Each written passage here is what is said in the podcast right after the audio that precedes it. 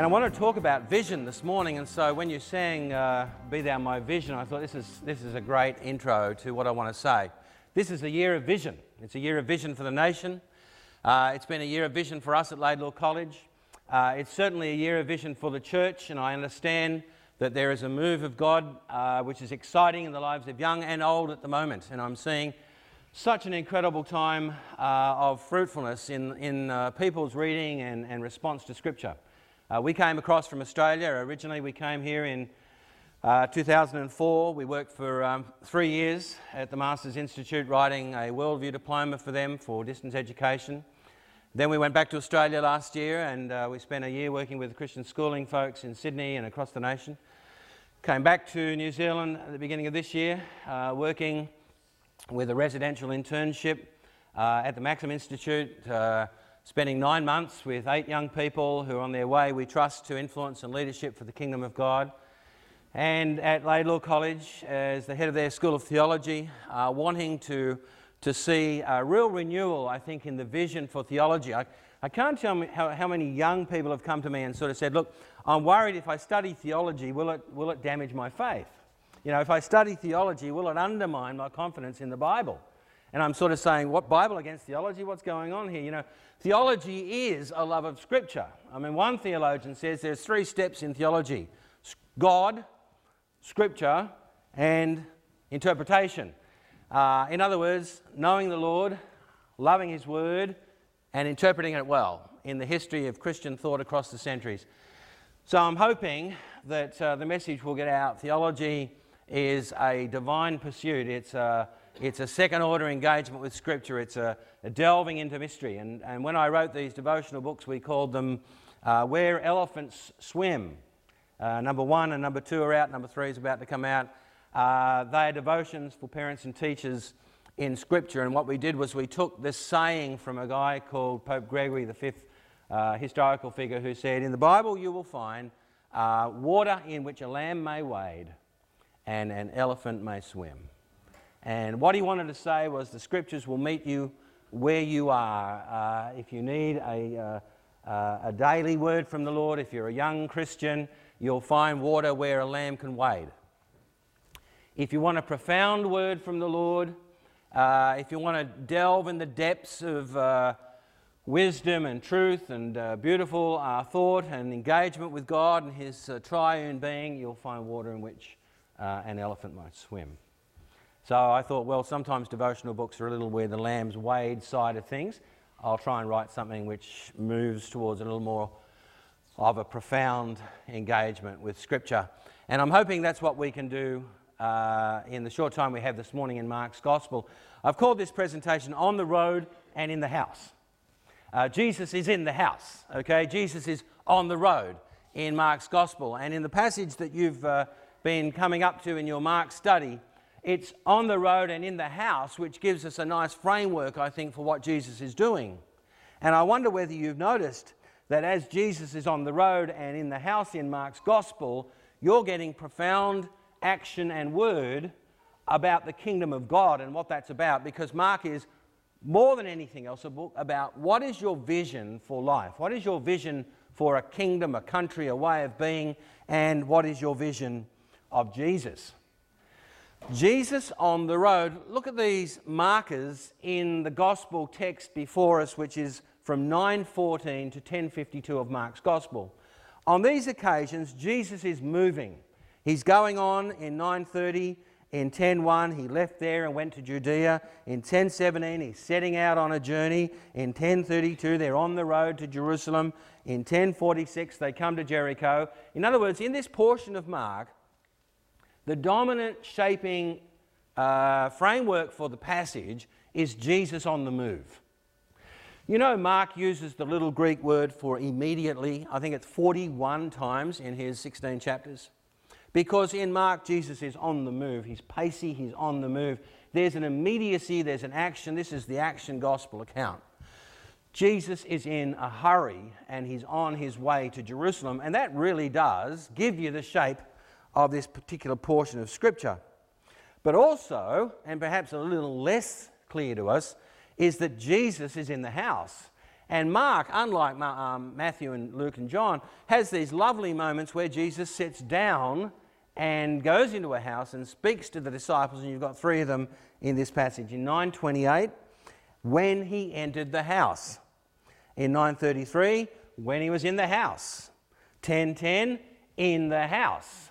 So you've got him on the road and in the house.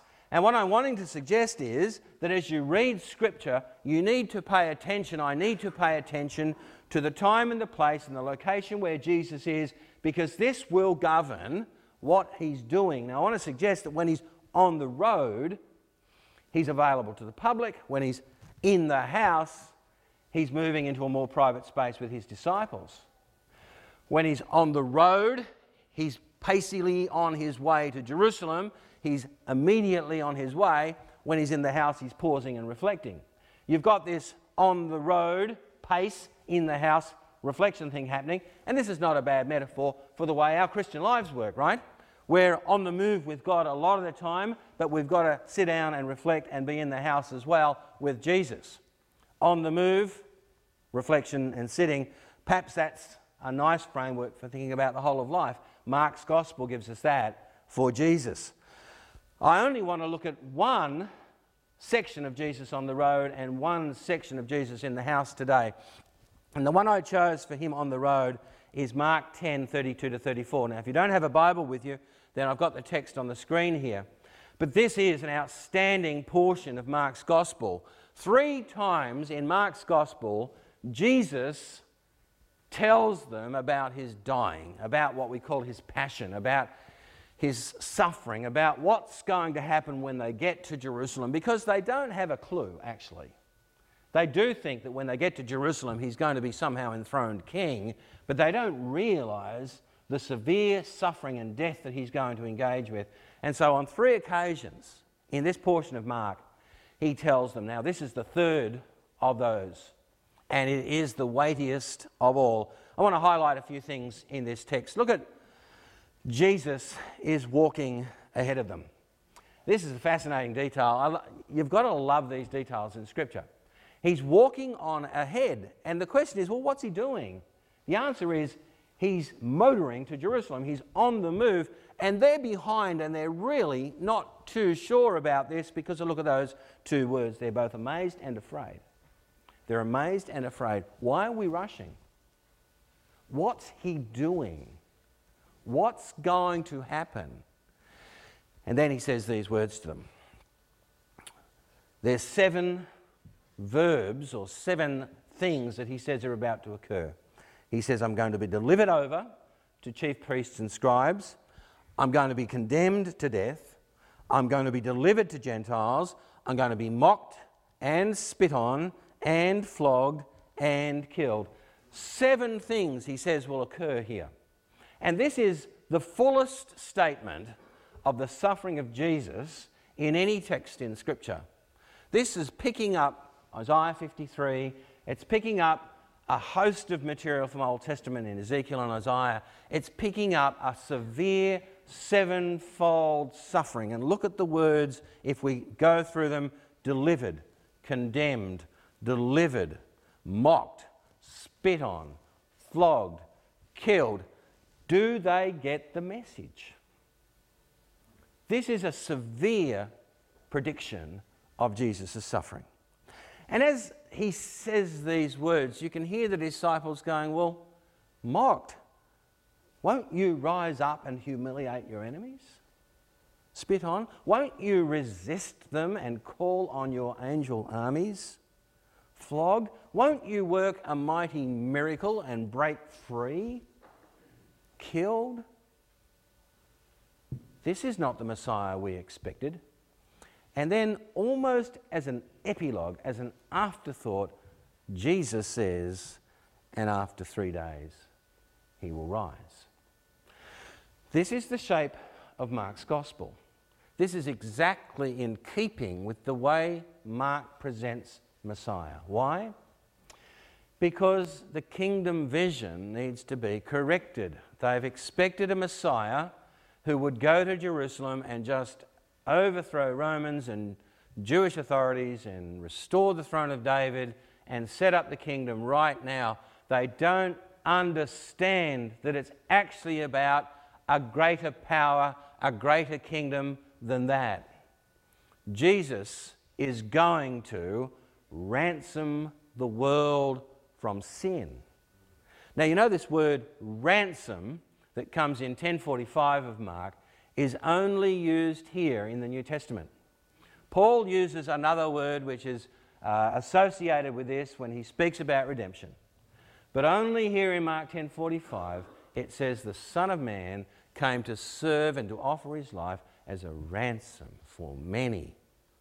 Jesus needs to get it into the minds of these young disciples that the journey to Jerusalem is about suffering and dying, about sacrifice and servanthood, and about a ransom for sin.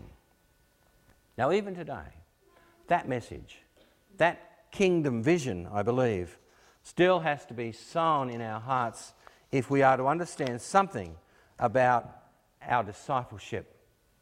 But they don't really get it. They're amazed and they're afraid. And you know, at the end of Mark's gospel, the resurrection occurs, the women run from the tomb, and in 16:8, which is the oldest manuscript ending of Mark, guess what they're feeling and what they're doing? It says they're speechless, they're amazed, and they're afraid.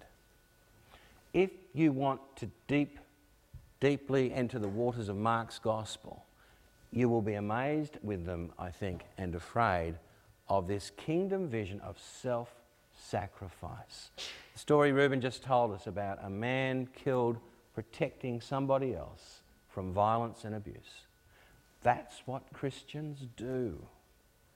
Christian nurses serve people at the risk of their lives. Christian workers and doctors and builders and linguists go into places where no one else goes because we understand it's about self sacrifice. The kingdom of God is an upside down kingdom. Our ambitions, Christ's ambitions, are realized through a suffering, loving offering of ourselves because we have nothing to fear in the light of the resurrection of Jesus. On the road, then, you've got this as the first contour of the passage in Mark today. But let me give you the second contour, and it's quite beautiful. And I want to go back a little bit to this one in the house, where Jesus in Mark chapter 9 has come to Capernaum and they enter into a house. And you have a sort of a conversation, except the disciples don't actually say anything in this conversation. Jesus does all the talking. Uh, and they sit there and receive from their rabbi, as they probably ought to. But it's embarrassing for them because they really are under his gaze for what they've been doing on the road behind him as he's walked, perhaps. Look at the three things that Jesus says. First of all, he asks the question, What were you discussing on the way? What were you discussing on the way? Now, when somebody asks you a hard question like this, you've got two options. You can lie or give a half truth, or you can stay quiet, and they stay quiet. Because on the way, they were actually talking about which of them was the greatest. Can you imagine this? They're walking at pace to Jerusalem for his dying. And uh, Peter and James and John and the guys are saying, Look, uh, I've worked more miracles than you, mate. And the other one, Well, yeah, but I used to catch more fish than you, right? And the other one goes, Well, I pray longer than you. That one, goes, well, I speak in tongues more than you do. The other one, goes, well, hang on, I get more time with Jesus. Uh, hang on, I, you know, I'm greater than you are, right? That's what they've been talking about. Behind Jesus as he's pacily on the way to Jerusalem. That makes no sense in the world, does it? They don't get it. So Jesus sits them down in a house in Capernaum. It's probably Peter and Andrew's house where Jesus had healed the mother in law of Peter earlier in this gospel account. They sit down in the house. It's probably Peter's extended family who's around them. And Jesus says, Oh, by the way, guys, what were you talking about on the road?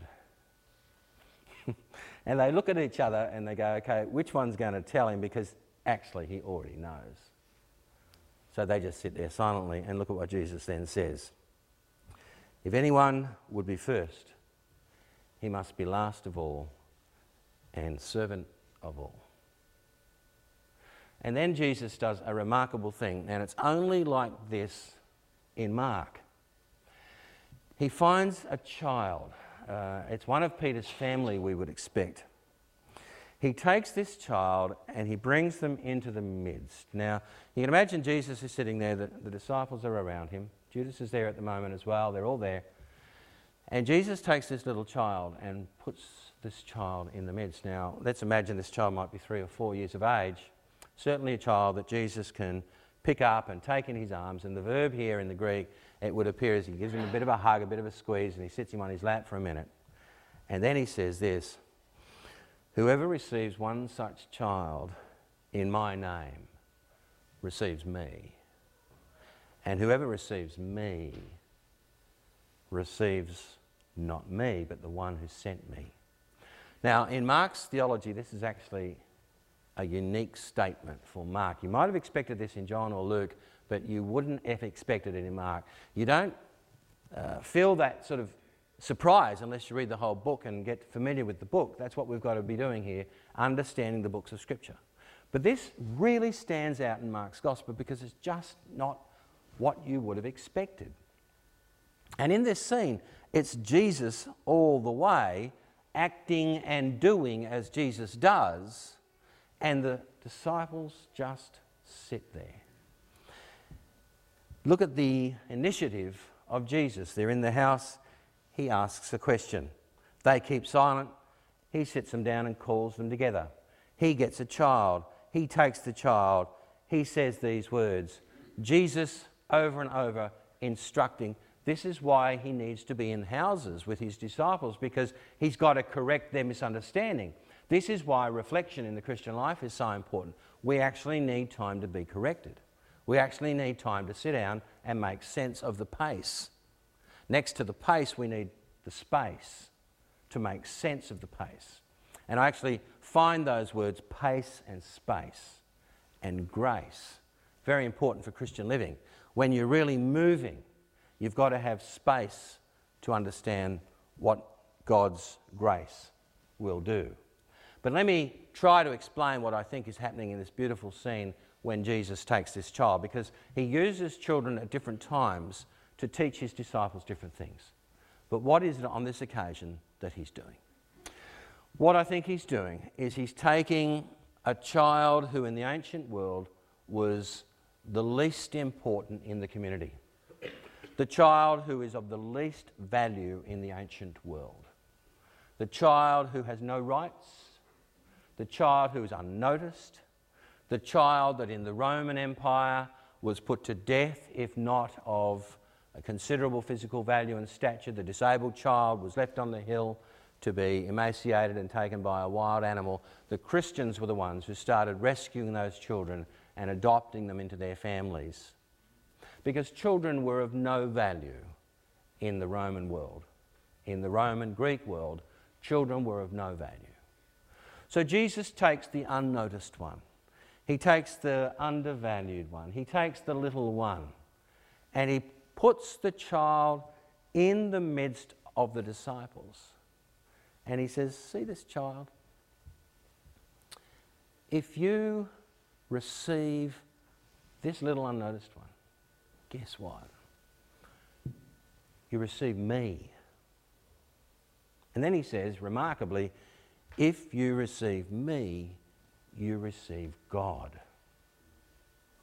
The hinge between the unnoticed and the Almighty is Jesus. The one who brings the gap together between the greatest and the weakest is Jesus. And you see what he's doing? He's saying, That's what my kingdom is like.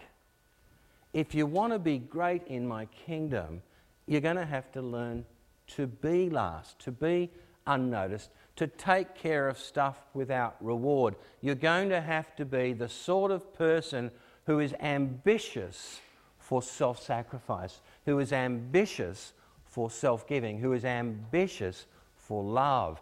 No more arguing about who's the greatest, guys.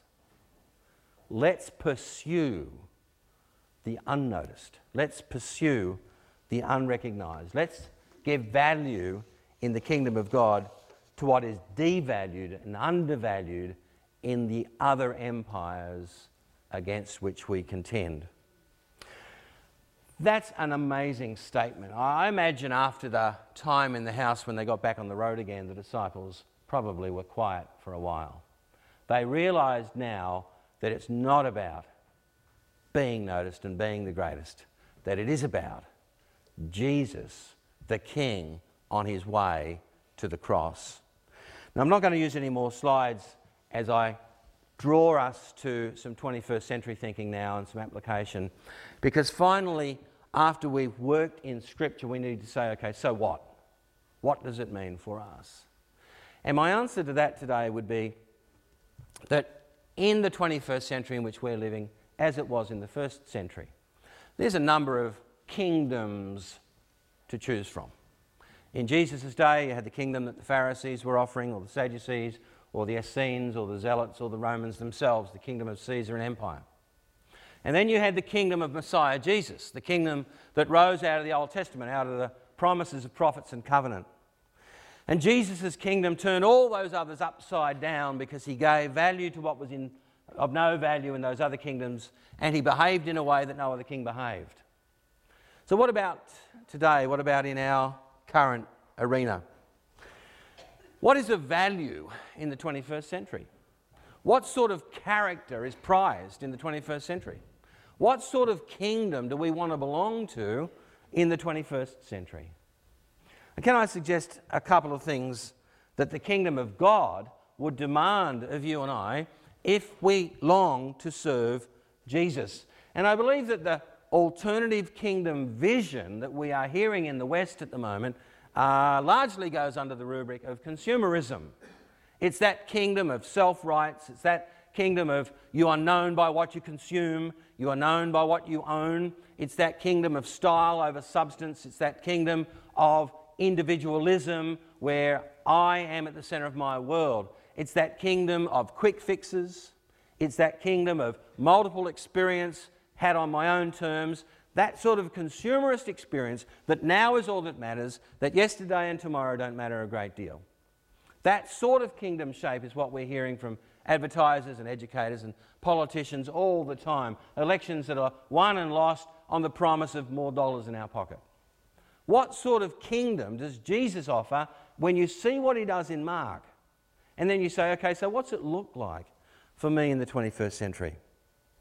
Well, let me suggest that our authority as human beings is not grounded in what we own or consume, but in what we give and what we produce.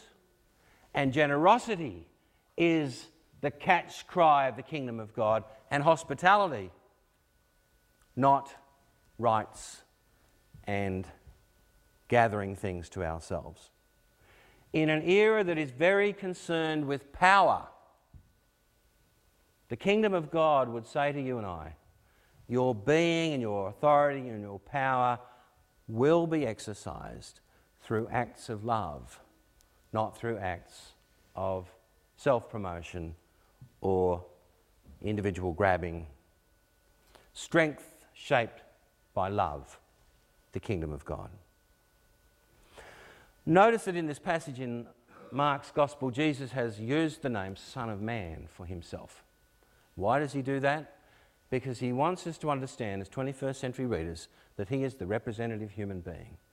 This is what a human ought to be like. This is what all humans ought to be like. This is what kings ought to be like, and rulers, and politicians, and businessmen, and bankers, and builders, and parents. We ought to all be like this one who is the Son of Man, or the archetypal human, or the head of the human race, or the new one the Son of Man, what's he like? Well, he sits in a house with a little kid on his lap and says, If you welcome this little child, you welcome me. This is what our King is like. Any kingdom is ultimately judged by the value and care it places on its weakest members. Any kingdom is ultimately judged by its care for its weakest members. Who are the weakest members?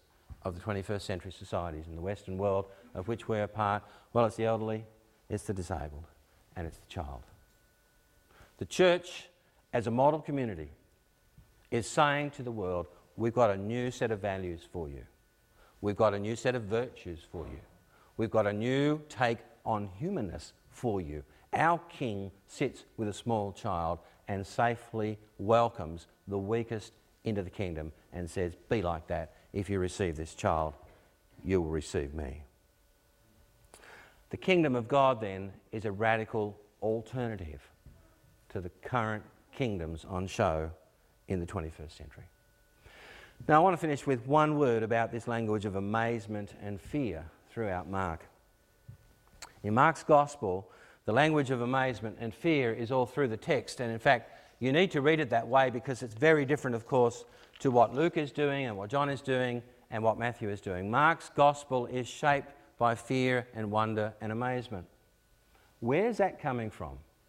That is coming from the realization that Mark wants to explore very, very deeply the incredible wonder of the sacrifice of Jesus on the cross. He wants to help his readers to ponder how it could be that the Son of God, the Son of Man, the Messiah of Israel, Jesus Christ, could die for the sins of many. We've just shared in communion. I hope that we will never take for granted, never lose our wonder that our King died for the sins of the world, that our kingdom is a kingdom built on self sacrifice, that the final visions of Jesus in Scripture are the Lamb standing as though slain, always remembered by the holes in his hands and feet, and the spear to his side, and the, the wounds that he bore, and the death in which he engaged for the sins of the world. However, the disciples in Mark are walking to Jerusalem. They're walking with Jesus, behind Jesus sometimes, to the cross. Okay? As 21st century readers, it is important that we understand we are walking from the cross. They are walking to the cross. They're walking to Jerusalem. They're walking to an event that they cannot understand. But as spirit filled Christians in the 21st century, with a full canon of Scripture now, with a full biblical text, with Holy Spirit at Pentecost poured out, with a sealed and finished gospel, we are walking from Jerusalem. We will always be walking from the cross. We will always ground ourselves in the cross, but our fear as disciples now is caught up, I believe, in wonder. It's caught up in amazement. It's caught up in hope. It's caught up in a willingness to persevere. It's caught up in a struggle and a kingdom engagement which is unique. We don't have the same contours of fear, but I think we do have contours of wonder which are still remarkable for all of us who read Mark. Because what Mark is finally asking you and I to do is find our place in this story and make it our story for the 21st century. In the Spirit, in the light of death and resurrection, Paul continues to say, I die daily. Paul continues to say, I put on the death of Jesus so that you might live. In other words, he sees his life as Christ like in sacrifice, not because he's frightened any longer, but because of the resurrection of Christ, he's confident and hope filled. So, in our office places and our families, and our employment, and whatever it is we're doing for the Lord, we are agents of a radically different kingdom with different values, with different virtues, and with a king who is wholly admirable and on the side of the weakest.